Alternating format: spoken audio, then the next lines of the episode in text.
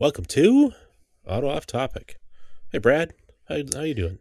Uh, good evening, Andrew. Happy Saint Patrick's Day. Oh, yeah, it is Saint Patrick's Day. It is. I made sure I wore my green shirt and green shoes today to be all festive and, you know, company spirit, and nobody else did. So it's cause, probably because cool. You work with a bunch of men, right?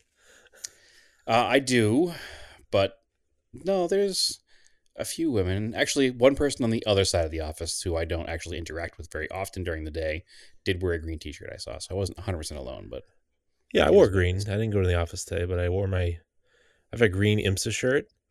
Okay. It's like the coolest IMSA shirt ever. I bought it when I was at uh, Lime Rock last July because okay. It's on the back of it. It says the Grady's, like the eighties, but the Grady's.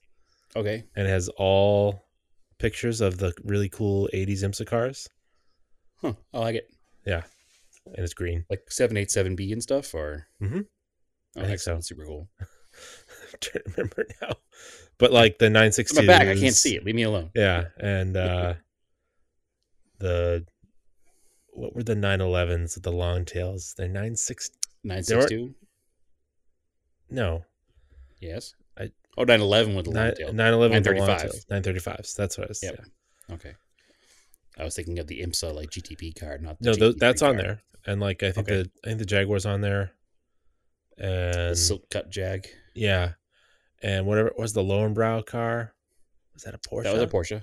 Yep. Okay. That was nine sixty-two C. All right, probably the Mercedes Sauber C nine is probably one yeah, of them. And I think, I think the car, oh the the um Gurney Eagle I think is on the back, and the Toyota.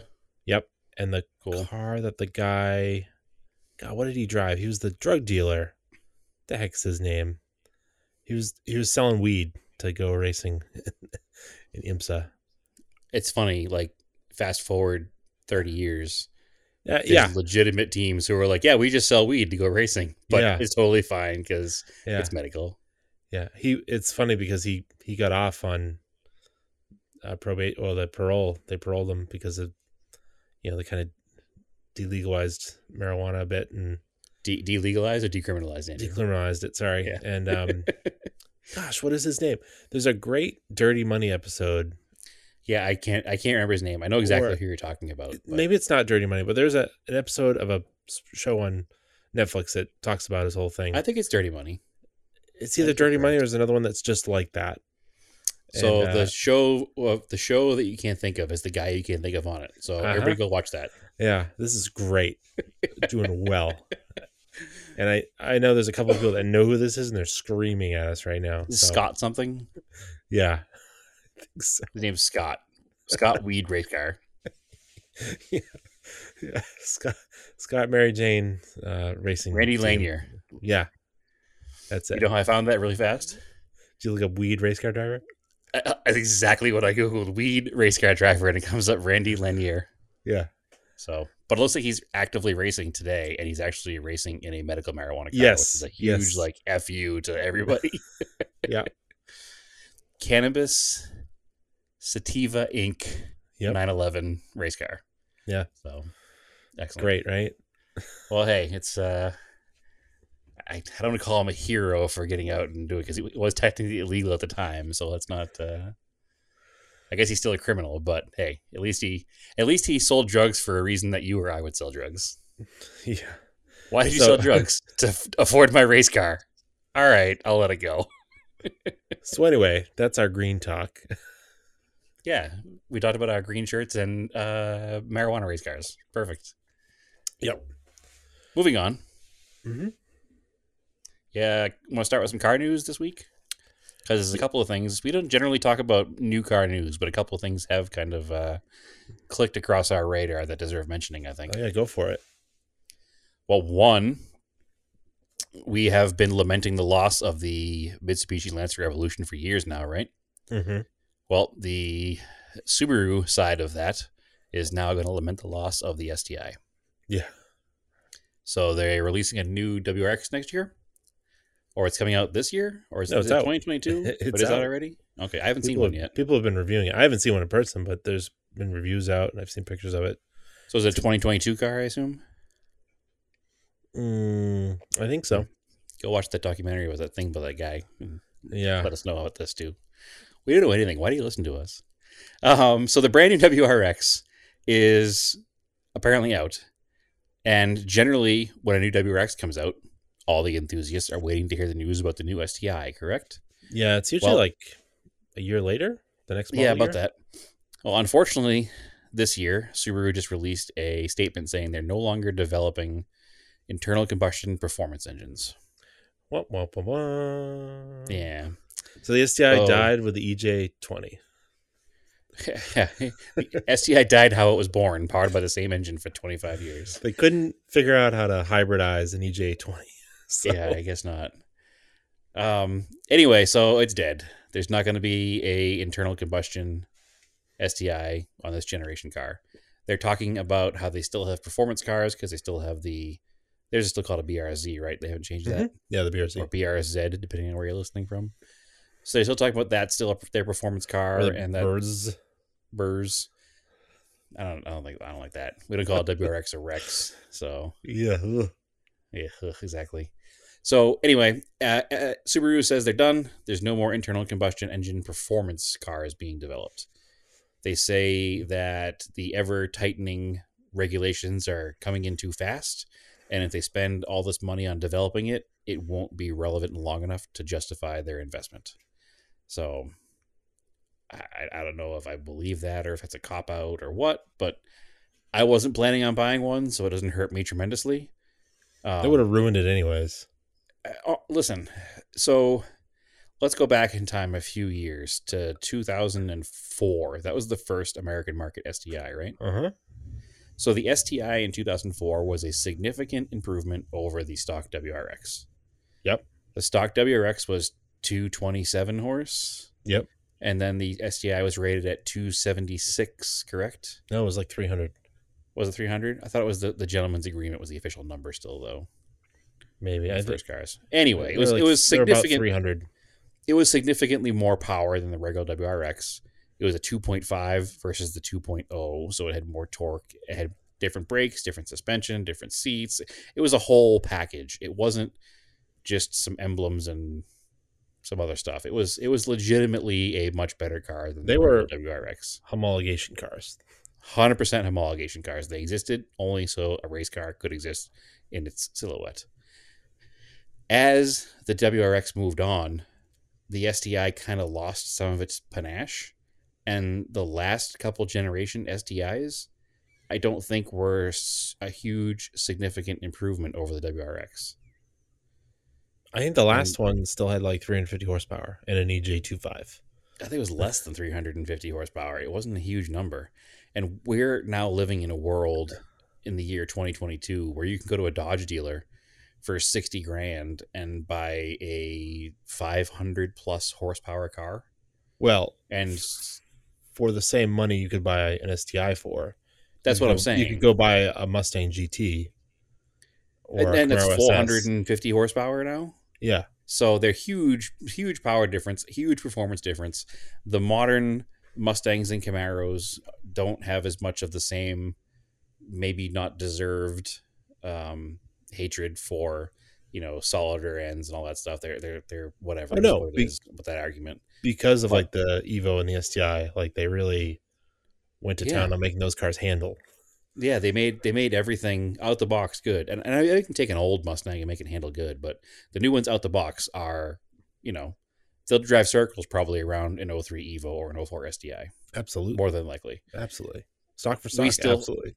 we still hold those cars to a higher regard because those were our, like, you know, teenage dream cars or in late, early twenties. Dream cars, and we actually each got one. I had an Evo, you had an S T I. Actually, you had an Evo as well. So we, we lived that experience. We knew that life. But I can't imagine now going to a Subaru dealer and plopping down almost fifty thousand dollars for an S T I that makes thirty horsepower more than the one did in two thousand five. Right. And doesn't do anything better than the oh five. In fact, it's a bigger, heavier, you know, probably less... sharp-edged homologation race car than it used to be. So while it's official that the S T I is dying this year and there's not going to be a new one, I, I would almost argue that spiritually the S T I has been dead for a few years. Am I off base on that, you think, Andrew, or do you kind of agree with that? I, no, I don't think you're wrong. You're yeah, right. I, I feel like it lost its edge. You know, the oh three Evo, the oh four S T I, they had a real, they had a real edge to them that lasted throughout that body style, and each subsequent body style kind of lost a little bit of that, lost a little of that appeal, that that like razor edge feeling they had. So it's sad, but at the end of the day, the world goes on, right? Mm-hmm. If you want an S T I, you can still go buy an oh five. They made thousands of them. They're still out there. They're expensive. Very expensive now. But they're going to cost less than a brand new one would have anyway. So, and as far as the driving experience goes, I think it'd be a better driving experience. Buy something boring to commute and spend the rest of your money on something fun to play with in the weekends. Did you see, my recommendation, speaking of related cars, on Bring a Trailer, like two two recent auctions that just started were like super low mileage Evos, like oh four to oh sixes. I don't remember the exact years. No, like I didn't. I didn't look. Nope. Under like five thousand miles on them. And you're like, really? I did not look. Like somebody just sat. You just sat on this car. Every car has that. Yeah, every so car. Crazy. They, there's what was the Geo Metro they sold the other day with like eight hundred miles on it. Like, if there's a car that exists somewhere, that's a low mileage version of it, whatever the story may be. It's that has weird. It. Yeah, who knows why, but they exist. Because even so, that. That Evo is still going to need a timing belt because it's been sitting for ten years. It's aged out. Plus, you know. Yeah. And that's weird. Any car at that point, but yeah, I don't. I don't All right. get it. S T I is dead. Um, speaking of new Camaros and Mustangs, uh, they are going racing again. Both of them. And so Mustang announced a G T three program for IMSA in twenty twenty-four. So that's really cool. Uh, Because there's a bunch of... So basically what's happening, IMSA... Uh, I'm not the expert on this, but the basic gist I have from watching races I picked up, they are converting... So they are eliminating the G T Daytona class, G T D. Okay. And there was G T L M. And I believe... So like, for example, I believe the C eight Corvettes were in G T D. Um... Regardless, they're eliminating those two classes, and what they're going G T D to... G T D is where the C eight was. Okay, so they're... C eight R, yep. Yeah, they are eliminating those classes, and they're going to a homologation G T three class, which is a worldwide F I A standard for endurance racing. Well, G T D is the replacement for G T Le Mans or G T three. G T D is the new class, right? No. They are... Mm. No, they are... moving everything to G T three specs. Yeah. Correct. But I think that there's still going to be, uh, maybe I'm thinking too deep. I'm, I'm thinking outside of IMSA. Yeah. So IMSA's G T D and G T three is still going to be like Le Mans and stuff. Like international racing will still be G T three. No. Oh. IMSA is going to also go to G T three rules so that they can open the field up to more vehicles. Okay. Because the Ford G T was a G T E car, which I guess is one above D. Yes, I don't know. There's too many classes it, now. But it they don't. Very simple. they don't. They don't race it anymore, anyways. They do not. No, but I'm assuming that the G T three Mustang is going to be a lower. So class actually, car they may have even switched to G T three. I think already because they were talking about the Corvette has been detuned because it is a G T D car, but running in a G T three class, so it's it's detuned. Okay. Um, The the point is that's why the Mustang is running G T three, because it can run, it's going to be able to run in IMSA and overseas, all in the same class, the same rules. This was because there are there's a huge field of G T three cars. They've been racing over in Europe for years already. IMSA right. wants to bring them over here to make the field bigger. Um, which which they need to, because you watch an IMSA race here and it's m- the majority of cars are prototype cars, and prototype cars don't bring in the audience. No, and then it's like for it's it's like Porsche, Porsche, maybe a Ferrari, the Corvettes. So, okay, I just figured it out. So G T L M was the category at IMSA. Mm-hmm. G T L M is being replaced by a G T three based class. Yes. That IMSA is calling, for their own rule book, G T D Pro. Okay. That's what's happening. So G T L M was the old class in IMSA. The G T D Pro is going to be based on G T three class rules that conform to the global G T three rule set, but IMSA calls it G T D Pro. So we were both okay. right there. Okay. okay. So it is G T D and G T three. So yeah, it, that's depending on where it races. Yeah. They want to run the same cars worldwide, which, which makes sense. sense. Yeah. Financially and developmental wise, like it, it just makes sense. The cool thing is, is that this G T D slash G T three Mustang um, is going to be, they've only released like a teaser image of the car, but it's going to be what looks like a, you know, remember the eighties, like silhouette racers? Yeah. So it's going to basically look like a Mustang, but it's going to have giant fenders and a huge billboard style spoiler on the back, like airfoil. So I am super excited for that because mm-hmm. I would say silhouette racers are my favorite, like touring car racers, because they're just so wild and over the top, but still production car based. So way into that. Super excited for that. That news is a couple months old now. The big news right now, which made us bring this back up because Mustang is going. Yeah, today. You know, Le Mans racing. Today, Hendrick made a pretty big announcement too, Hendrick Racing. So. Yeah, they're going to run a next gen or gen seven NASCAR Cup car. Yeah, the car they the, call the next gen, which is the current gen now. Yeah, seventh generation. Yep. Somewhere I saw that too. I was like, okay, I didn't know that. Um, But yeah, so that current car, they're going to field in uh, a program called Garage fifty-six for Le Mans, which allows for like prototypes to run. Yep. Uh, so like the Delta Wing ran in it before. So this is going to be an actual cup car with some modifications, but not yeah, much. It's going to have some longevity modifications for sure. Yeah. Different gearing and whatnot. Yeah, probably some what? aero modifications. It'll be a it'll be a symmetrical car. I don't think they I don't think they even tweak them anymore. I think they're pretty symmetrical now. The the cool thing is, is that this is a full-on NASCAR. Yeah. That's going to show up in France and run Le Mans. It's probably that the last time happened. They did this, yeah, it's in like seventy-six or something. Yeah, it's been a very long time, which they said they said nearly fifty years. So that puts it somewhere in the mid to early seventies. Um, I I It's super cool. I'm super excited. The cool thing about this is we haven't talked much about it on the podcast yet because we haven't had much of an opportunity yet between a couple of guests and since the season started, but NASCAR is super exciting this year. Um, I know we talked about it last year and we were excited about some of the new stuff they were doing, but all that stuff culminated in this year's NASCAR season. Um, and the cars are totally new. They're totally different. And for lack of a better word, they're modern race cars, which yeah. will enable something that's almost box stock to the NASCAR rules to compete at the level of Le Mans. Whereas if you took an old, you know, four speed, not special NASCAR car, it probably wouldn't have been as competitive as the current gen NASCARs are.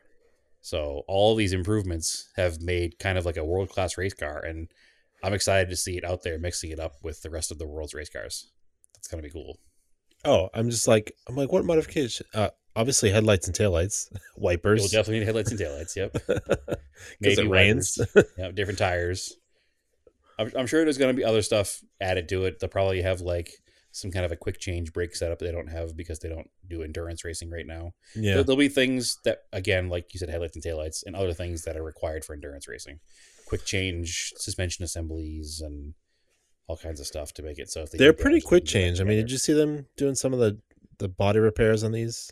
Last couple of races. Yeah, they have panels now. They never had panels before. Yeah, they can just swap panels. Yep. So. Well, that's the cool thing about these NASCARs this year, too, is that they have like an F R P kind of reinforced plastic body. Yeah. So when they do a little bit of like side draft bumping, they don't completely ruin the aero on the car because it doesn't deform immediately because it's thin sheet metal. No. So, but that also enables these quick change panels and stuff. So Garage fifty-six is interesting. I was just reading about that before we started the podcast because I wasn't actually even very familiar with it. You brought up that that's where the Delta Wing car ran, but it's neat because the cars don't have to conform to any other Le Mans classes. It's basically four developing new technology, developing new race cars, and being able to use them in a race environment without having to follow the rules of the existing race cars. I mean, obviously they have some rules to follow and safety rules and stuff, but I mean, they figure you're not going to dominate, so let you yeah. run this thing. As the Delta Wing proved time and time again. Yeah. Just didn't work. But yeah. that's cool. Cool so, idea. Yeah. Yeah, it was interesting. Listen, there's been a few of those over the years. You know, back in F one in the seventies, you had the Tyrrell with the six wheels, and, you know, they used to be the Le Mans car with the giant vacuums underneath. So there's always been something pushing the limit and trying something different. It doesn't always work, but the Delta Wing didn't work either. But it'll be cool to see a NASCAR competing at Le Mans. I don't know what the kind of rules are as far as its competition. Is it actually racing? I assume it is, but I'm, uh, I'm into it. I'm excited for it. I'm glad it's a Camaro. Some of my favorite Camaros are the cars that ran Le Mans back in the early seventies, which they weren't NASCAR cars, but they were, you know, Camaro-based Le Mans cars.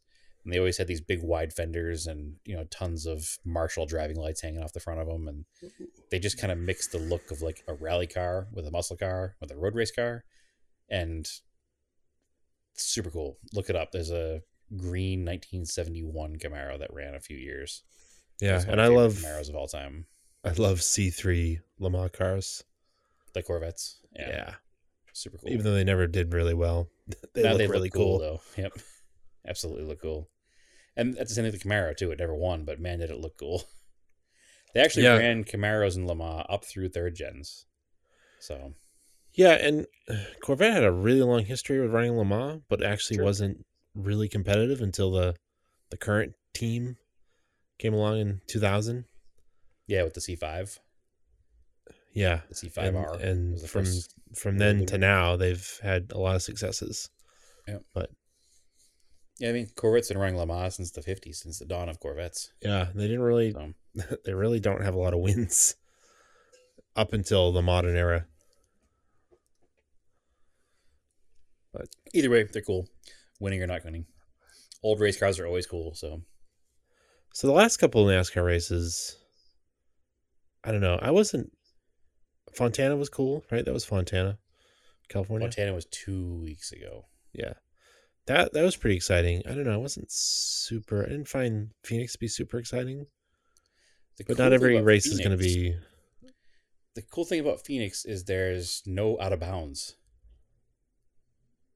So huh. when they go into every restart, the cars would fan out six and seven wide with some cars down on the apron trying to. Pretty much cut the corner. And isn't the track like asymmetrical or something? Yeah, it's not totally symmetrical. But did, did you watch the race? Did you see any of those starts that had like the scrambling of like seven car wide down on the apron? I tried to watch most of it. Um, it was, uh, we got, I don't know, Marco's been real into basketball from like out of nowhere. All right. So I bought him a, by the sounds. a kid's basketball hoop. Yep. And he was just real into it. And it, I had it on, but I was kind of playing basketball with him in the living room because we have a hardwood floor. So how dare you not pay attention to NASCAR and play with your child and not commit to content for the podcast. Uh, I also was only half paying attention to the race because I was But he would Cressida, he would pause and go over the T V and just go, race car. And then he'd go back to play basketball. All right. I like it. It's a man after my own heart. Uh, those are my two favorite sports, race cars and basketball. Or he'd run over to his Hot Wheels table and pull out. There's one that's a Hot Wheels race car. It's like a NASCAR Dodge race car that says Hot Wheels on it. And he, he knows to pull that specific one out. And he's like, race car. All right. So you're raising a NASCAR fan because you'll take him to uh, New Hampshire Speedway in a couple of years. Yeah. Super cool. Anyway, I didn't really one hundred percent pay attention to it either. Um, like I said, the cool thing about it was that there is... no out of bounds, so the cars were just trying all kinds of wild lines. Yeah. Um, and I think it was Kurt Busch early on who actually did pretty well with going to the bottom of the track and getting that run on two or three cars every time he'd pull that move off before everybody else started to uh, started to make the same moves and make it less uh,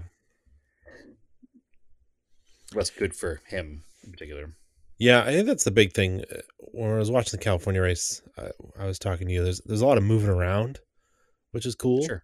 There wasn't just, you know, freight trains of cars, even though that's that was like a it's like a mile and a half track, so it's not really a super speedway, but there was more than one line, which is what makes it really cool. Yep. And it was the same in Phoenix too. If you'd been able to, I guess, maybe pay a little bit more attention, but there was definitely uh, a lot of other lines they could use. And there was a lot of moving around, and I don't know. I was entertained by it. It was a good race. It was interesting having Danica Patrick, Danica Patrick as a commentator. Um, yeah, two weeks in a row. There's ever been a female in the booth before? Um, at least not as a regular commentator, and she's pretty good. Yeah. Um, it was cool to see another first-time winner of Phoenix this weekend. Uh, Chase Briscoe won the event. Uh, yeah, they've had a different winner every race so far, right? Yeah, and the cool story about Chase Briscoe is that he grew up a giant Tony Stewart fan, and they were talking about that in the broadcast. And now he runs for his team. Yeah. Yeah. I, I will say that when he got out of the race car at the, oh, end, the poor guy. Off. But man, poor. If, if that's not like a real, genuine NASCAR driver, I don't know what is. He certainly wasn't hired for his looks. We'll put it that way. Yeah, the poor that's, guy's hair. That's what you want to see when you see a NASCAR driver. Like Junior Johnson didn't get out of his race car and look like a million bucks. He got out of his race car looking like a sweaty, fat old man. So when Chase Briscoe got out and his comb over was blowing in the breeze and he had thirty-eight inches of, you know, forehead, it was definitely, uh, it was a NASCAR driver. Yeah. I'm into it. It's fine. Someone get that man a hat. Yeah. Sponsor hat. They did pretty quickly, but it was still funny. And whatever, he's won a NASCAR race. It doesn't he can have yeah, he can care male pattern baldness. He's still cool, but yeah, I, I enjoyed the race. Uh, I'm not sure what he also did a weekend. did a wicked burnout. Like it was probably the best one I've seen all season. Yeah, he almost crashed the car doing the burnout. Is the problem, but it's all right. He was excited, was, man. It's his first race. NASCAR win. Uh, the yeah, team forty cares because they don't want to have to fix it. Yeah, it's but, yeah, I'm not sure bodies. What race is next. Do you know what race comes up next? I think they're done with West Coast stuff. Yeah, that was the end of the West Coast swing, so I think it might be Atlanta is next, maybe? I think Atlanta is next, uh, which is always a good race. So, which is kind of crazy, right? Let's let's do Daytona and then push everything out to West Coast. No, let's do L A and then go to Florida. Oh, yeah. That's so and weird. And then go back to California and then yeah. do Phoenix. And we uh, should have new, new season opener, Sonoma. Do all the West Coast. Oh, they can't get rid of Daytona. That's not in the cards. No, then you but, go back. Then it to be season opener.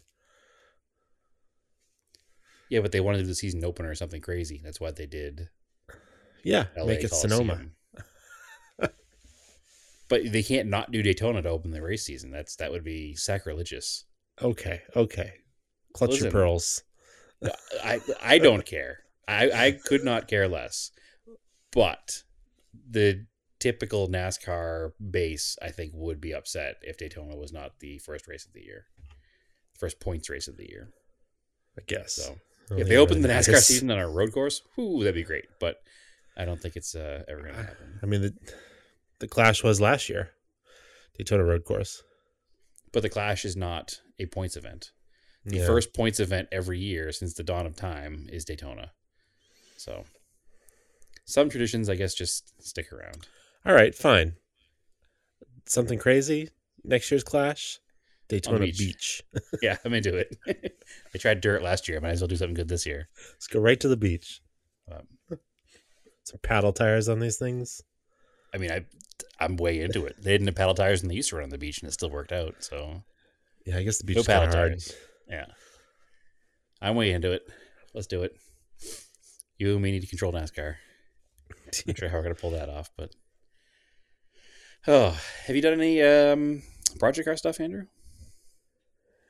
No. Uh, I got some stuff lined up. I've got parts. Uh, probably do it this weekend, but.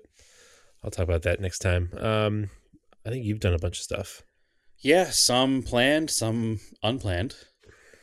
It's been a uh, it's been a week of, of car stuff for sure. So I guess we'll start with the unplanned stuff. I had a uh, I had a breakdown the other day. Oh, you don't say. You say that like I have them all the time, but honestly, when was the last time I actually broke down in a car on the road? I, I don't can't know. remember, can you? No. So you have this whole image and thought of me and all my cars breaking down all the time, but they actually we don't. We need a sign this many days since a breakdown. It's been, it has been years, Andrew. It has been multi. I've lived here now for three years in a couple of months, right? Yeah. Um, I have not broken down the side of the road here ever. So that's at least three years. No, you and just crashed on the side of the road. Well, that wasn't. Yeah. Listen, we just sink the whole mood of the show, Andrew. Now I'm upset. Uh, I'm gonna you're all right. Um, I'm still upset though. What was I going with it? Anyway, so the last time I broke down in a car, I was trying to think of that actually, because I knew that the first thing you were going to say was something along the lines of, oh, you don't say, or what else is new, or something along those lines. And I was one hundred percent right. But I couldn't think of the last time I broke down in a car on the side of the road that required either fixing or towing home. Yeah. What happened to the Volkswagen the other week? I got it home. Yeah, it had to be when towed. The clutch issue happened? No, the coolant. But it was from home. And oh, that car doesn't towed, count. Broke down in the driveways. That doesn't count. All right. That car doesn't count anyway because it had just been serviced and something from service was a problem. Okay. So, okay. okay so, it, you're right. You know what? Hold on. Back, back up. It doesn't count because I said, when was the last time I broke down on the side of the road? I mean, your driveway is on the side of the road, right? When was the last time I broke down on the side of the road and had to repair a car to get home or get a tow truck? I can't even remember. The last thing I can think of is on my Silverado back in like two thousand fifteen when I had to put an alternator in it on the side of the road in Georgia. I mean, you guys patched the windshield in the uh, yeah, Eclipse. That's different. I don't think that counts. Anyway, to get to the story, I drove the Colt the other day. Yeah, I drove the Colt on like the commute time home on the ten interstate, which I generally don't do. And I think the car was just mad at me for doing it because I don't like to be on the interstate during commuting hours. One, because the car is a nineteen seventy-eight Dodge Colt. It's not a very big car. I'm afraid to be, you know, hit in that car. Um, but two, because there's just tons of rocks and debris all over the place on that road. And I don't want to be replacing a windshield in a seventy-eight Colt because my assumption is that's not an easy thing to do. So I think the car was mad at me for taking on the interstate. I noticed it getting warm. It still was running fine. There was no steam coming out, but the gauge was getting pretty hot. Now the gauge in this car is old. It's on the fritz a little bit sometimes, and sometimes you get a false read of hot. And you can kind of, you know, just give a little tap on the dashboard and it'll go back to where it belongs. Um, I've taken the cluster out and cleaned all the connections. I, I don't know what it is. It's something between the sensor and the gauge, but it generally works. Sometimes you get a little false hot reading. It goes to like a little over three quarters and then comes back down again. But even when it's at three quarters, if you take like a, you know, one of those infrared thermometers and you put it on the upper hose, the temperature is like, you know, one eighty-five. So it's not like it's overheating. So what I noticed though, is that the gauge is going beyond the normal hot. And I was like, oh, that seems like it's actually getting hot, but it's running okay. This is interesting. So I said, well, I'm going to take the next exit just to, in case, and check everything out and make sure everything's all right. So I took the exit. I get to the end of the ramp. It's a red light. You can go right on red. Of course, the car in front of me chooses not to go right on red when I'm sitting there overheating. Eventually get out of the way. I pull into a parking lot of a Penske truck rental place. For anybody who's from the Phoenix area, this is the forty-fifth and Van Buren exit of the ten. Um, if you know anything about Phoenix, that's not the place that you want to be broken down on the side of the road. It's not the greatest of neighborhoods, but it is what it is. At least I had a nice big open parking lot. Uh, there was actually another couple in there who were repairing the belt on their F one fifty pickup. So I wasn't alone in breaking down on that part of the ten apparently that day. Um, I got off, off the side of the road. I popped the hood open and I noticed that my overflow tank was resting on top of the crossmember. I was like, oh, huh. That's not where that goes. That doesn't belong there. And the cap for the overflow tank was on the other side of the crossmember. However, both parts didn't fall out of the car. They were both still there, so that's good. Um, it was hot. It was steaming like crazy. So I did not open the cap. I do have one of those caps with the little red pressure tab on top. So you can relieve, relieve the pressure through the expansion hose. So I relieved all the pressure out of it. Um, it got to a point where it wasn't steaming anymore. And I pulled the cap off. And I was like, huh, I don't see any coolant. So I happen to have a, I have a thirty-two ounce like tumbler of water that I drink during the day. And I happened to fill it right before I left work. Uh, and I hadn't drank any of it yet. So I was like, oh, I'll put that in the radiator and see what happens. So I put the full thirty-two ounces in the radiator. And I was like, huh, I still don't see any coolant. Hmm. That's interesting. So now I'm like, all right, well, this is not obviously ideal. So I look around and there was a, I could see like three blocks down the road, like the glow of the green from the diesel price on the sign of a gas station. I was like, ah, looks like there's a gas station down there. I can probably walk to that. Again, not a place I want to walk because it's not the best neighborhood, but it is what it is. So I walked out of the gas station. I bought two gallons of coolant and a gallon of water.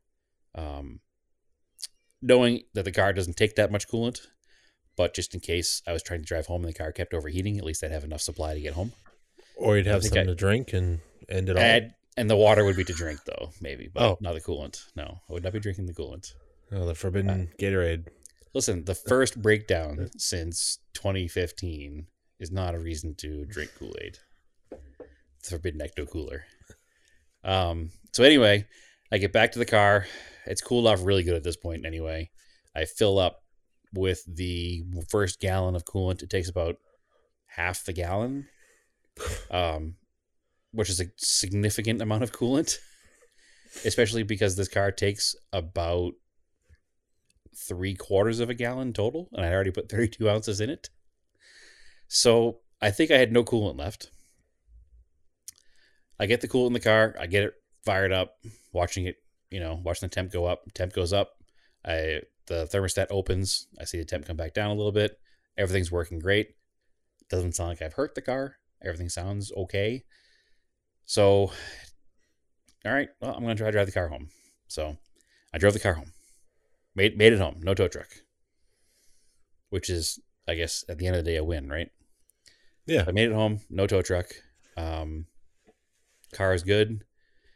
What happened after some diagnostic work in the driveway, the overflow tank has developed a hairline crack in the bottom of it, where there's a seam.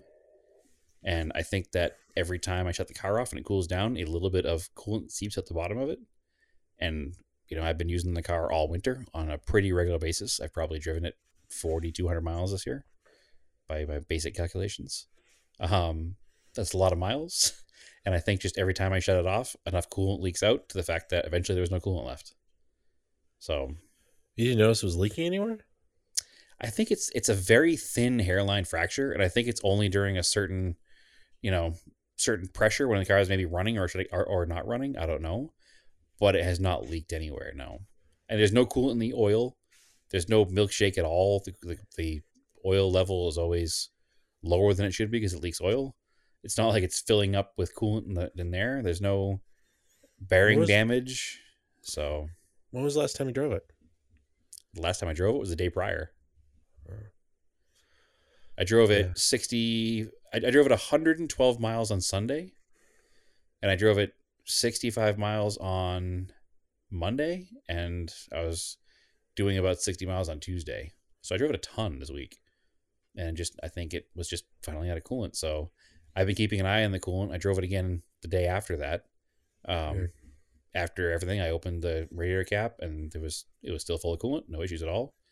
Um, like I said, it's it's a very minor seep out the bottom of the, the overflow tank. And I can see it now that I'm looking for it, but it's so minor that you don't even, you don't notice it. You don't smell it. It's a very little bit.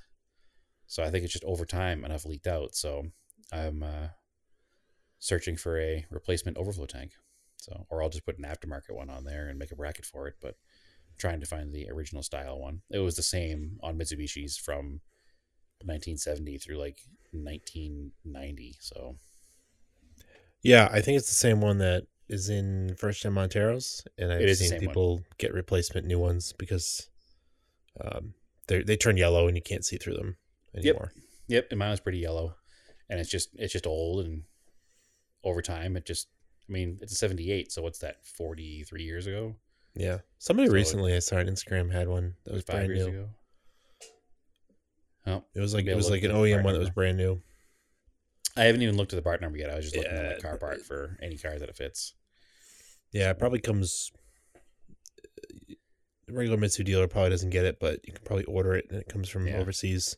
I'm sure, a Hyundai, part. I'm sure a two thousand four Hyundai Galloper uses the same one, mm-hmm. so yeah, it's probably still available.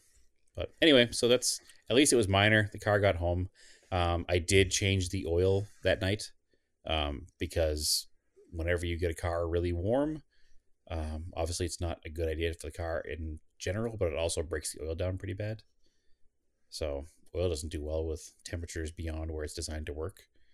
So it doesn't have the same protection that it had before that. And I didn't want to drive it again without changing the oil. So I try to keep a filter on hand for the cars that I own. So I had a filter on the shelf and uh, was able to change the oil in my driveway that night. So all is well. As I drove the car again the next day, did the full same sixty-four mile trip, took it on the interstate. No problems at all. Was totally happy at temperature. So good things. Next project. Moving on to the second one.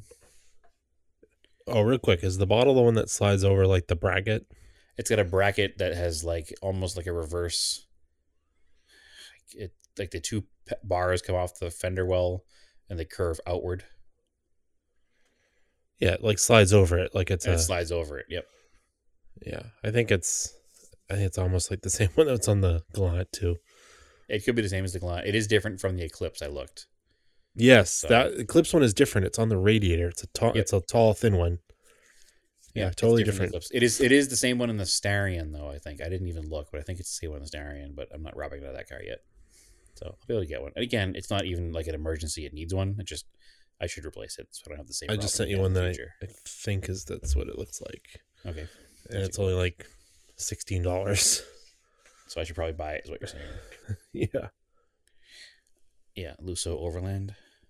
Mm-hmm. Uh, yeah, that's that's the bottle. Yep. So that's the same one they've been using for a million years. Yeah. Just like the oil caps. Yeah, that's it has a different...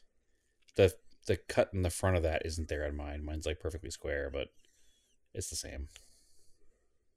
It's probably interchanges with the same part number. They probably... Probably. Yeah, eighty-three to two thousand Montero. Mm-hmm. So it's the same. It looks like it's aftermarket, actually. Yeah. yeah actually, I should I should grab one because because mine is um yellow in mine. Cool. I'll order one after the podcast. Yep. There you go. All right. Sorry. What was I? What were you saying before I interrupted you with that? Oh, I don't know. Moving on to the next car. Oh, yeah. A lot, the, of, a lot of car stuff this week. It's been a very productive week, actually. The Cressida. The Cressida. So had I even started working on it last podcast? I don't think I did. No. I think this is all new this week. Heavy, heavy updates. Um, the nineteen eighty-one Toyota Cressida M X sixty-two. We chatted about the car before when I bought it. I think I picked it up in November. Oh, no, we did talk about it because you, you said you started it without... Uh, checking anything, or you didn't you turned it over without double checking anything. It wasn't bound up. Yeah, that happened already. Yeah. Mm-hmm. Okay. Yeah, you powered it up, everything lit up. Yeah, I had worked. done that I had done that mm-hmm. I had moved it out front and done that. I don't think I had started working on the back of it yet, though, had I? No, you hadn't you hadn't talked about draining all the fuel out, I don't think. See, now I'm having a hard time remembering what I did. No, because I think I did all that on the weekend, so this is all... You powered it up, you cleaned it, um, disinfected it. Uh, I don't think you talked about steam cleaning it. No. All right, so I'm thinking back to what I did this weekend, so I can talk, tell the story of only what happened this weekend forward. But mm-hmm. um, so I talked about the car a little bit. I had moved it out front. We'd pushed it around. I got it off on jack stands. Um... First things first, I wanted to drop the tank out of the car. Yep. Because I don't want to start the car and run the car with old fuel in it. Oh boy, how did it have old fuel?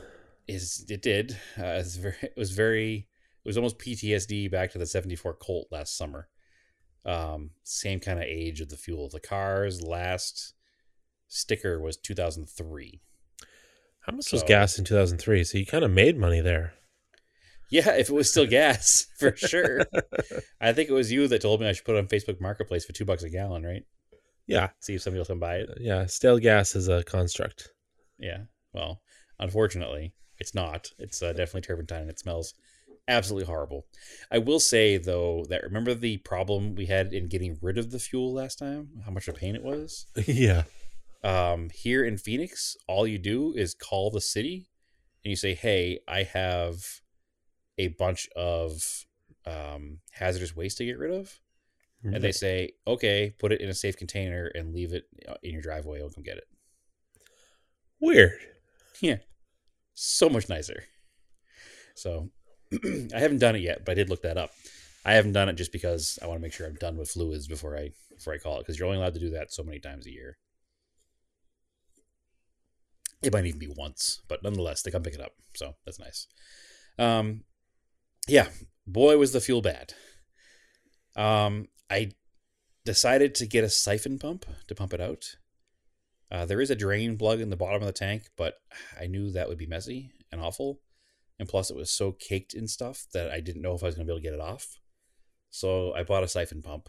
Um, it took a while, but it actually worked pretty well. It's a like a squeeze ball siphon pump. Like it has a rubber one-way valve on it. So as you squeeze the ball, it sucks the gas out of the tank and up into, you know, whatever you're storing it in. So I was able to go in through the trunk. I could act, there's an access panel for the um, level unit, the sending unit. So I was able to pull out the sending unit and had access to the tank. So I pulled the sending unit out, and of course, the tank is one hundred percent full of fuel. It was to if the top. If you're going to park a car, don't use all the gas in it. Just to to the top, one hundred percent to the top. So I was like, oh, good. And all I had was like a two and a half gallon, like, you know, fuel container to put it in. I was like, well, that's clearly not going to work. So in the end of the day, we have two five gallon bucket fulls now and a two and a half gallon gas can full of old fuel. Whoa. Yeah. So we have a lot of probably not flammable anymore liquid in containers. So, but again, Phoenix will come pick it up. So it's nice. So that took a few hours to get all straightened out. You know, it took a trip to Home Depot to get cans to put everything in. And it's just a, it was a whole thing. But yeah, so surprisingly, the car was full.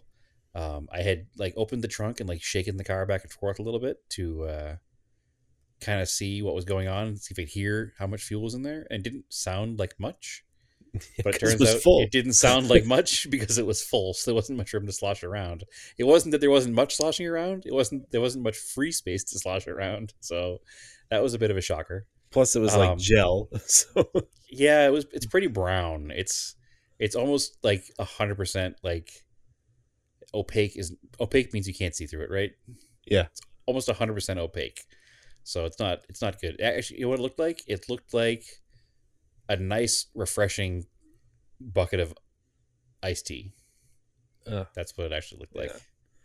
Yeah. Uh, it wouldn't be that, obviously. It would be it would be gross. I, I should have used it to wash down the coolant, though, but, you know, I didn't. So um, anyway, so I got all the fuel out of the car. And then it was, all right, let's get this tank out of the car. So I was looking to see where it was connected and what needed to come apart to disconnect the tank. Uh, it wasn't too bad. Um, it had a couple of bolts that hold the vapor line that goes up next to the filler neck. That was held to the body. I'd unbolt that. There were a couple bolts holding on to splash shields, took the splash shields down. And then there were two tank straps, very similar to the style that was Ooh, in the Saab tank straps. That I just did. Yeah. So dropped the tank straps, got the fuel filler neck disconnected, um, and then I wound up actually just cutting the fuel lines because I'm going to replace them anyway, just the ones that are on top of the tank. Yeah, I see the picture of them. They're all up close. I was like, oh, those are all dry rotted. So yeah. Oh yeah, they're them. Terrible. Yep, just cut them anyway. So actually, honestly, they weren't that dry rotted. Everything was pretty pliable. I was pretty surprised. The ends of them where the clamps were that in that picture. They were that was dry rotted. Yep, but the hose itself, the important part of the hose, was not dry rotted. So, and I was looking at stuff. I was looking at the brake hoses and all that stuff under the car. not dry rotted. The filler neck is all rubber. It's not metal. Um, and that's not dry rotted. So that kind of stuff is all in good shape. So, yeah, but fuel injection hose is cheap. So it's, it's going to cost me twelve dollars in hose to replace all of it. So I'm just going to replace it all. Let's do it once and do it right. Right. Yeah. That comes up later on in the story too. This is all new Brad, obviously. Old Brad would be like, let's save everything and make it work. Yeah. New Brad doesn't want to do the job twice. He learned from the Raider. Do it right. Do it once. Move on to the next thing. So, get the tank out of the car. Um, it was a disaster. It was still full of crud in the bottom. Um, can't do much with it.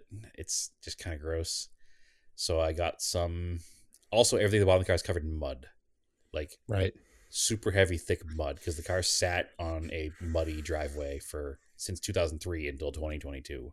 Or also, you said the road in there was like a dirt road. It was a dirt road for a solid twelve miles probably to get to the property where it was at. So it was just driven up and down a dirt road for a long time. Not its whole life, which we'll also get to later, but at least a long time. At least from two thousand to two thousand three. Um, or at least, uh, anyway, we'll get there in a minute. It was dirt, so it was a dirt road. It drove on a lot, and it was parked on mud. And I know that the water level in the yard at one point got up to the rocker panels. So that mm. means that the entire bottom of the car was soaked in mud at one point in its life. So mm. everything is literally encased in mud, and there were mud wasp nests everywhere. Uh, all dormant, thankfully. There were no more bees in them, but there were all tons of mud underneath the car, which I've never really seen up close, I guess. Oh, they're, they're really just tightly packed mud. Yeah, it's weird. There's a bunch of little holes in it. Yeah. So we got the tank out. We got some basically like purple power. Um, yep. Sprayed the whole thing down, scrubbed the whole thing down. Everything looks brand new. Like all the alumina, the aluminum fittings and stuff all look brand new. They still have like the coloring of the anodized, you know, metal on them. Like not New England car, obviously, because it's super nice.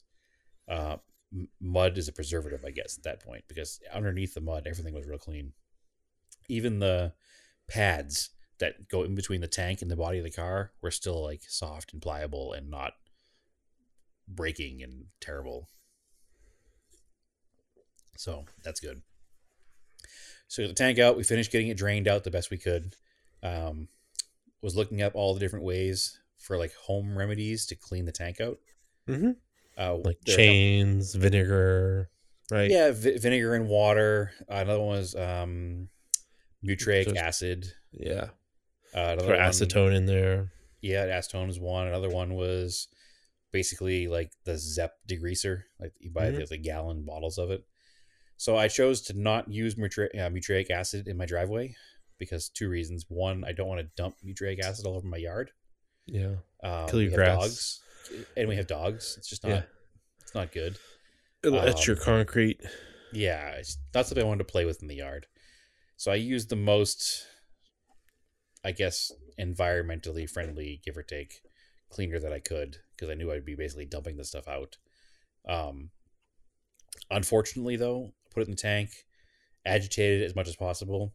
A lot of things said to fill the tank with like rocks. So I bought some rocks and then... Oh, I would have done chains. How do you get all the rocks out? Oh, so that was my thought. Originally, it was like, eh, not a big deal. Dump it upside down in those giant holes. No. But everybody was like, fill it with rocks. So I got home and I thought better of that. Um, yeah. Because there's all kinds of baffles and stuff in there. And I was like, no, this thing will forever have rocks in it. So I'm not doing this. Um, I didn't think of chains on top of my head. So I was trying to think of the way to do it. And I couldn't think of a way to do it. So I let the stuff sit in it for like forty-eight hours and went and looked in with a flashlight, and I hadn't touched anything. It was still the exact same amount of gunk in the bottom of the tank. And if I took out like a screwdriver, like a flathead screwdriver, and scraped through it, it was like millimeters thick of gunk. And I was like, man, the second I put this back in the car and fill it with gas, the gas while driving on the bumps and all that, it's going to yeah. reactivate all of this stuff, and the gas yeah. tank is just going to be full of trash. Yeah, because gas is a great detergent too. Yep. So I, uh, which would have been way more expensive though to fill it with gas because it's, you know, it's four fifty. Well, that's why acetone is kind of similar in gas that way. Yeah. Anyway, I also didn't want a giant thing full of acetone in my driveway. I was hoping to not build a bomb this weekend. Yeah. So Anyway, we contacted a local radiator shop uh, and okay. asked if they do fuel tanks, and they do. So huh.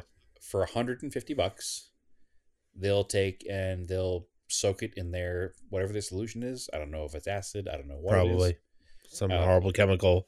Yep. But he looked industrial at it. Industrial chemical. He looked at it. You know, again, I always give her big ups when she helps me out, but she helps me all the time. So big ups to Naomi, because she was able to bring it down on the lunch break of her work from home day this week, um, which is huge help. So she brought it down there, and the guy looked at it and he said, well, this is pretty bad. He goes, I want to put it in the tank for four days. Whoa. So it's at the bottom of a tank. Oh, boy. Hey, Carl, this is the worst yeah. we've seen. Yeah, exactly. Look at this thing. Where'd you find this? The Titanic? So anyway, it's at the bottom of some tank now at Hal's Radiator Shop. Um, hopefully it comes like it's one hundred fifty bucks. It'll sit down there for four days, and then I guess they boil it afterwards. And boiling it takes care of anything else in there that would have been um, nice, would become uh, sediment. A nice boiled dinner fuel tank. Yeah. Well, he said, uh, I hope you're not going to be upset if the black finish is gone when you get it back. So I'm not worried about that either. So if the black finish is gone, uh, you we'll can spray paint the gas tank. It's Eastwood makes that paint. You can, yeah, tank paint. Yeah, I might just do it anyway to make the car look uh, professionally yeah. clean in the bottom. So anyway, so yeah, so here's the tank right now. It means we dropped it off on Wednesday. I won't get it back till Monday. Um, the hope was to get the car back together this weekend and and see you know what's next, but it's not going to happen. So I did order in advance. I ordered a fuel pump, a fuel filter, some tune-up parts, uh, fuel line. The plan is to replace all the line from the fuel pump. But sorry, excuse me. All of the fuel line from the fuel filter to the fuel tank, and anything on top of the tank will all be new lines. Uh, I'm not going to replace the lines in the front of the car from the filter to the rail, but I'm going to clean those out before I plug it all back together. Is it so a decent take, pump? Yeah, it's, it's, I bought the Delphi pump. All right. Yep, one hundred percent. After learning, I learned that lesson with the Stenarian, buy the good pump, right? Yeah. So there were there was a couple different options, a couple brands I hadn't heard of. Bosch or Denso or... There was no Denso option for the car. Um, the option for the car that was the best name brand was Delphi. Yeah, Delphi so, makes pumps. Yep. So I figured Delphi would be a good enough brand, right? Yep. That passed the Andrew brand test. All right. Yeah. Anyway, it was like it was sixty-five dollars, I think. I spent like one hundred fifty bucks on Rock Auto, and I literally got almost every tune-up part that I need except for injectors. I don't know that I need injectors yet, so it was a pretty cheap purchase. Um, so anyway, I, I got all that stuff, so I can get all that replaced this weekend. So when I get the tank back on Monday, it should only be a couple-hour job to get the tank back in the car. Yeah. The exciting news is that when all that was done, we went to the front of the car, and I said, well, nothing else we can do mechanically right now until we know. So let's put a little fuel into the intake and see if the car will start. Car started. Oh, yeah? Nice. Yep. It required zero effort. Cool. Literally put a little fuel in there, cranked it over. On like the second crank, the car was running. Hmm. And it ran until it ran out of fuel in the intake. Nice. So proof of concept, the car runs. Um, just got to get fuel from the tank to the engine. That doesn't mean that we're out of the woods, obviously. Um, we haven't got it up to temperature. You know, could still need a head gasket, worst case scenario, I think. We don't know the condition of the injectors. Could still They, they could still all be gummed up. Um, I'm going to clean I like, those this um, weekend. like the Red Line stuff. Your first tank. There's some Red Line fuel system cleaner in it. Yeah, I'm going to clean everything before I even put it together. So my plan this week is I'm pulling the injectors out. Um, uh, you're going to do that bench thing? I'm, I'm going to do the nine-volt battery bench clean. With yeah, the, they could uh, use acetone, right?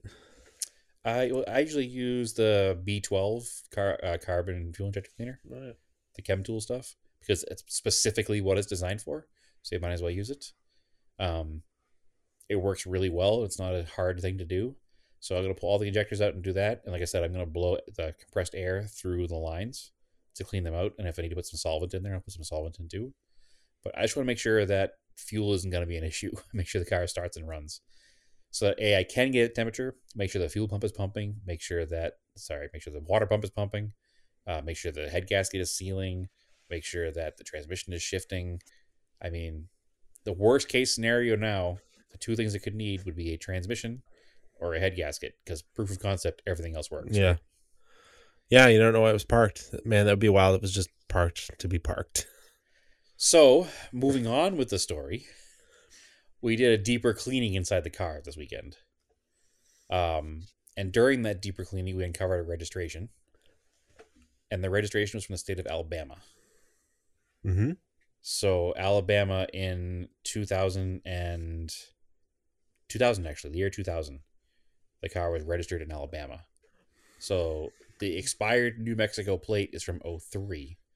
So, my assumption is that the car was driven from Alabama to New Mexico and then parked and then left there when this person moved out of New Mexico. Because I did some digging based on her name, because there's a name on the registration. Mm-hmm. And I get the name of Mary Tate Hammond. Um, she's unfortunately deceased, but she was born in nineteen thirty-one in Alabama. Um, she passed away in twenty eighteen in Amar- uh, Amarillo, Texas. And in looking her up in between, she was a school teacher in Alabama, who uh, a music teacher, who moved to New Mexico to teach music in New Mexico. Mm-hmm. With an address in Ramah, which is the town I got the car in. And the guy wow. I bought the car from said that the car was on the property when he bought the property. Weird. He bought, he bought the property, and there were three cars on the property. There was a Astro van, a first-gen Montero, and this Cressida. Unfortunately, he had sold the Montero, and I missed out on it. Um, but he said that the Montero ran and drove when he got the property. And he literally drove it to Mexico City and then back to Phoenix from Ramah, New Mexico, which is six hours from Phoenix. Hmm. So which means he did twelve hours in that car. And he, and he had a windshield put in in Phoenix.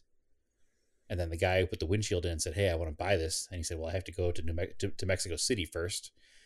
I'll sell it to you on the way back. And that's what he did. So the first Weird. Montero was somewhere here in Phoenix. Um, but anyway... So I found the registration for Mary Tate Hammond, and all the addresses line up and all the dates line up. So it looks like that she drove the car from Alabama to New, Mex- to New Mexico to do a teaching job there. And then she and her husband retired, it looks like, around oh three oh four, based on what I'm finding on the internet, because the internet is a scary place, and moved to Texas with their families. So maybe they decided they didn't need to bring all their stuff with them to Texas and just left the car there. Yeah, maybe, because it the car seems frozen in time. It's so it's very strange. So anyway, I, it's kind of interesting that she's buried in Amarillo, um, because we drive through there all the time on the way to Naomi's sister's house. You know, it's it's kind of on the way in the Texas Oklahoma side of things, and I was like, wouldn't it be cool to get this car running and driving, and then like. Maybe find her gravesite and take a picture of the car with her gravesite as like a, a tribute to her, you know, put a flower on her grave and like tie the whole story together with the car, right? Yeah. It, just a weird little story. I, I thought it'd be interesting. You might not think it's weird. You, you might think it's weird, but I thought it'd be kind of cool. So anyway, it was a neat story. There's a little Brad, more history. The goth the kid. Yeah. Oh, listen, it's it's a we're telling the story of the car. We're we're building the car's future. It's it's kind of a it's kind of a whole thing. So it's not like it's out of our way. We go there all the time, like three or four times a year. So anyway, I want to talk about that fuel tank. That feels like a a real out there um, industry to have a place that'll clean fuel tanks. Uh, we have a bunch of radiator shops out here too, which are not yeah. out there. I mean, there's still radiator yeah. shops there, but I remember I don't think they're very good. They did the one in the, in the Colt. The one in yeah, uh, or somewhere was, was it Rogers? I don't know. I don't think they did yeah, a Rogers good job. To the one to the Gallant, maybe I don't know. It doesn't seem like it's flowing right. I will tell you, they did a decent job with the one on the Colt, but the one thing I did not like, and I specifically asked them not to do it, and they did it anyway. Was to paint it when they were done. Yeah, they painted the Gallant one. I don't know if that's having to do with the. Yeah, because it's like it's like they used like Plastidip. It's so thick. Yeah, it's, it's pretty terrible. Yeah, I would I would have used the Eastwood radiator paint instead. Yep. Which yeah, they definitely used like Krylon. Yeah, it's but weird. I don't know. It's not. I think it's not flowing that well either because it's just not. It's not eliminating enough heat as it should. Yeah, I've talked know. about this before. I, I actually that was one of my things. I did order a radiator for it from Australia. An aluminum one. Yeah, because nice. It's the only place I could get one, and it's up. Yeah. Apparently, I tried to order this one that was. It was a Chinese one. It was in this company in like L A, and I ordered it. They're like, "Oh, we don't make it anymore, and it's out of stock." I'm like, oh, "Okay, thanks, guys." Uh, and it was like fairly cheap. And then I looked up, and it's apparently there's like some posts from like ten to fifteen years ago of people having these on the Galant forums, and then they were kind of hard to get. They're still kind of hard to get because I had to order from Australia. It was a little expensive, but the U S dollar is stronger than the Australian dollar right now, so that kind of worked out. But oh, excellent. It's a power fit rate, so it's like, and they're all handmade apparently to order. So okay, um, so they take four whatever or five weeks lead time or whatever. It's like ten weeks. Okay. Oh, whatever. Um, it's be ready for a warm season there. Yeah, because the only other option would be a, a Koyo radiator for an Evo one to three, which apparently are no longer made either. Okay, cool, sweet. It's kind of annoying. Some of the older stuff here is not, and even come to find out, the Koyo radiator I have for the Galant or for the Talon no longer made. Interesting. Like, I, at least I grabbed that at the right time. Although I do have a spare because of the two holes in it. I just need to have somebody weld it. It's brand new. Good, the good thing is, is that parts like radiators, you can technically use a universal one. And just have something built to size and make brackets. Technically, yeah. Yeah. So at the end of the day, it's not like it'll end the car's life forever, but at least you got one coming. Yeah, it's like thicker and it'll fit. And um, hopefully it helps with the cooling because that's really the problem. It was like... Probably too cold. Yeah, but even putting a, a cooler thermostat, and I have those air guides I made to substitute the factory ones that were missing. You know, I've got that data log of doing seventy miles an hour on the highway at night. The ambient temp is seventy degrees and the thing's running two ten. That's like yeah. way too hot. It should have been like one eighty, one ninety. It's funny. I don't it should basically be thermostat. Temp, I don't think ambient temp has a huge um, effect on a car when it's moving. It shouldn't when it's moving, but it's a, it is a data point, but it, yeah. Um, if it was, if I was sitting in traffic, then definitely. Oh, sitting in traffic, it makes a big difference because you're sitting there on the hot pavement and the pavement's radiating the sun, and it makes it help. You know, it gets. But that's why I was like, I'm going to drive the thing at night and test the heat because at least it'll. Yeah. It was like nine o'clock at night, so like it should have cooled off by then, and like the car should run nice and cool. I have that conversation often at work, and people are talking about, well, does it overheat in the summertime? It's like, well, the car's thermostat's one hundred ninety degrees. Yeah. So theoretically, if the car's moving, it shouldn't be affected by a one hundred twenty degree day because the car's already hotter than one hundred twenty degrees. Like, it's, well, it's being able to shed that heat too. Again, that's what I mean. When when, when you're sitting still, it's one thing, but when the car is moving, it, it definitely should. Yeah, you get wind chill. Yeah, but not even wind chilled. It's just that the temperature is the temperature at that point. You're not going to have that boiling off the asphalt quite as warm as you are sitting there sitting still. I don't know. I just that's wind chill. That's what I, that's right. what I mean. I, I guess you're right. You're moving through the air, so it feels yeah. cooler. You're you're there's more air moving across it to a you know because heat wants to go to cold. So yeah. Anyway, my point is when it's one hundred twenty degrees here, your car should not overheat any more than it should when it's thirty degrees in Massachusetts. Yeah, because the running properly because yeah. the car runs at one hundred ninety to two hundred degrees. So right that that swing in temperature shouldn't be a huge difference for the car. Anyway, well, that's where I that's where I want it, and the car's not running at that; it's running over that. Right, and Which then it makes it idle higher, and it makes it well again run hotter, remember, and then I, it's less less efficient too. Yeah, I remember driving the car in twenty seventeen up Mount Washington, twenty sixteen, twenty seventeen, yeah. and it was overheating driving up Mount Washington. So well, it, that was also load going uphill, elevation, no in traffic, but still. It wasn't a situation well, where the car should have been overheating. Well, it turned out the fan was bad too. Oh, okay. I don't remember that. Yeah. So, but now the fan is just running because the fan switch is like... Uh, it's too hot. Yeah, it's, I forget what the temp is on it. Which maybe is why the fan burnt out in the first place, because it was just overrunning all the time. I think it was just an old fan. It was, it seemed kind of rusty, but it was, um, yeah, it should be. That's the other thing. Once you start moving, if the fan is going, you're actually restricting airflow. So you yep. want it to, once you get that airflow and the temp can come down, the fan should shut off, and then you'll get right. more flow through. It's it's basically just not not enough flow getting through the air, air the through the radiator to yep. sh- shed heat. Um, because everything else should be fine, and you know the water pump's fairly new, so just not a good exchange of heat. So hopefully the aluminum radiator should do it. All right. Well, going back to my story, Andrew, you ready? Yep. Um, the last thing we did with the car was deep cleaning in the interior. We're not done because it's taking a long time, but we're done with the driver's side. Um, by deep clean, I mean we took the seats out, we pulled the center console out because we weren't going to pull the center console out, but as we were cleaning along the edge of it, mouse droppings were coming out from underneath it. So we were like, that's not cool. We got to get rid of those. So I took apart the whole center console, and a mouse had been living up in front of the shifter. So obviously a mouse came up from the bottom and came in the, like the hole in the floor where the shifter goes through, and was living mm-hmm. under the console, under the radio. So that was just covered in signs of mouse. But we tried a new thing with the car, which I've never done with the car before. Um, I've never played with steam cleaning. It's quite impressive. Really? I thought for sure I was going to have to either buy a whole new carpet set or buy like the aerosol dye to change the color back, because the carpet was so stained and so gross and what looked like rusty stains everywhere. Um, I think what it really was was mouse life and droppings and everything.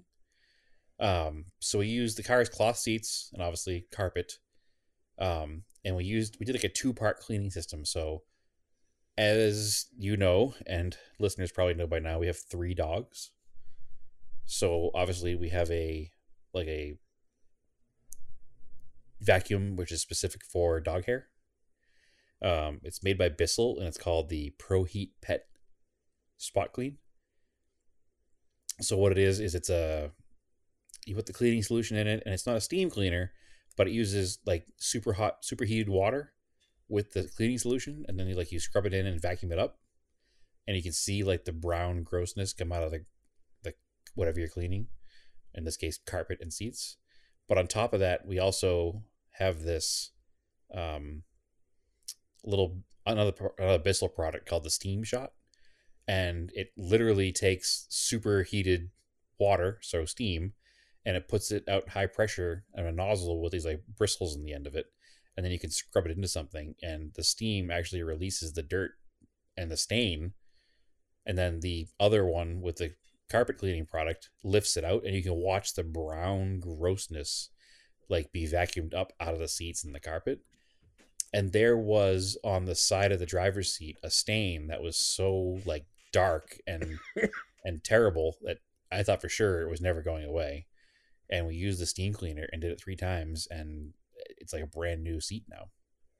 So the interior of this car, other than a couple of cracks in the dashboard because Southwest car sitting in the sun, uh, is like brand new. It's it's pretty impressive, actually. The only thing it's going to need is a headliner, because the entire headline is gone. So like this, this steam cleaning is, it's like a miracle. I don't, I've never used it in a car before. I, I don't even know that I ever knew there was home steam cleaning equipment available that wasn't like a giant industrial machine that you rent from Home Depot. Um, hmm. But Naomi's daughter, Courtney, got it for her for Christmas, the steam cleaner. And, uh, And she loves it. We use it in all the grout in the house. We we thought we had gray grout um, because it's been the same color since we bought the house. We use a steam cleaner on it. Guess what? We have white grout. So it's just like we didn't know it was dirty. We, we we don't live in a dirty house. We clean the floors all the time. But this steam cleaner like did what the normal floor cleaning products don't even do. And it took this gray grout.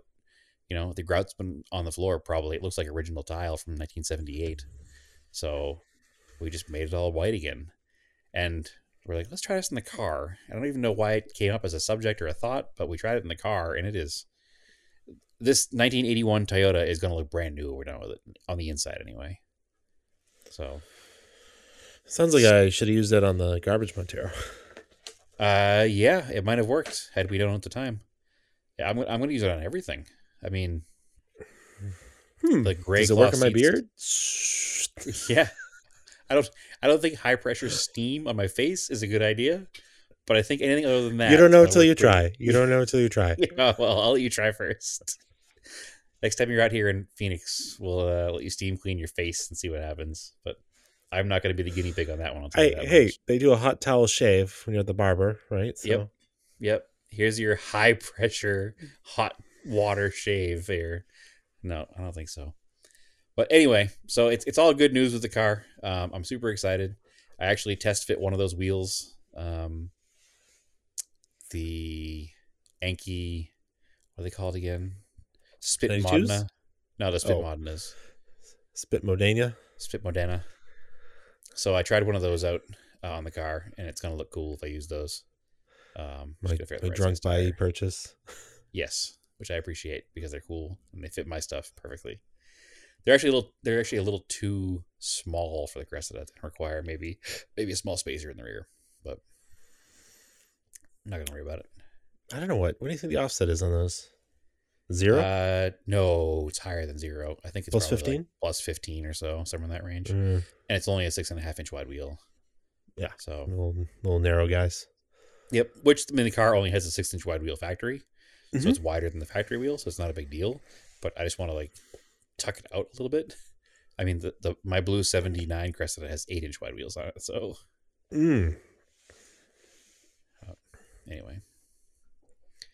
So yeah, I'm uh, I'm excited with how the car is coming along. Um, knock wood, it hasn't given me too much trouble. Uh, it's for a six hundred dollars car in the year twenty twenty-two. It's pretty neat.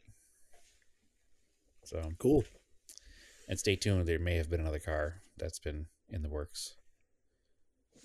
So, a what? Yeah, don't worry about it. We'll talk about it next week, maybe. Oh boy. Yeah. Oh boy. Listen, sometimes deals come up and you can't pass them down. Oh, sure. Sure, sure, sure. It already runs and drives. It's fine. It's not a project. uh. If it winds up happening, it's only because I'm selling the Volkswagen. And between the this car that already runs and drives and hopefully the Cressida, I'll have the two-car solution for a daily. Two vintage cars plus the Eclipse. So three vintage cars equal one modern car when it comes to trying to get to work, right? All right, all right. So, and it has functional A C too. So, summertime's coming here. I need this vintage car with A C. Okay. So, we'll talk about it later. All right. Does this eighty-one have A C? It has A C. It does not function. Uh, I actually yeah. gave the little tss, tss to the uh, fitting just to see, uh, and it is quite empty. So, huh. there was no tss, tss. Actually, it made no noise, but silence doesn't right. work so well. But it will have A C. Yes, I will. I will fix the A C. That's. I'm just. I'm trying not to get ahead of myself with the car. I don't want to go through all this work and then have it need a transmission, um, which isn't the end of the world. I think it's actually a Borg Warner in this car, so it's actually easy to find. I think it was used across a lot of cars, but I haven't done enough research in that yet. So hopefully, it doesn't need one. Hopefully it doesn't need anything. Hopefully my theory about them moving away and just leaving their stuff behind is true. I hope so too. Yeah. It would be amazing. It'd be the best six hundred dollars car ever if that was the case. Yeah. We'll have to change it to uh, six hundred dollars is the new motto. Well, this this car and the other one that I'm talking about would average to eight hundred dollars. So. No, oh, boy. So it's fine. All right. Anything else? No, I think that's it, Andrew. That was a uh, quite a full episode of Cressida Talk. Now let's wrap it up. All right. Getting the wrap-up signal here. Um. All right, cool. So, as always, uh, you follow us on Facebook, Odd Off Topic Podcast. Odd Off Topic on Instagram. You follow me on Instagram, Race and Anger. I'm on Twitter, Race and Anger. Uh, we're also on Twitter, Odd Off Topic. And uh, Brad, where can they find you? Uh, as always, they can find me at T S I S S three fifty on Instagram And make sure to follow our Scale Autocast, which is our Instagram page for Instagram page for our yet to be recorded podcast. Um, but we're building building some excitement there with some scale car stuff, and we'll we'll, uh, we'll have that for you soon.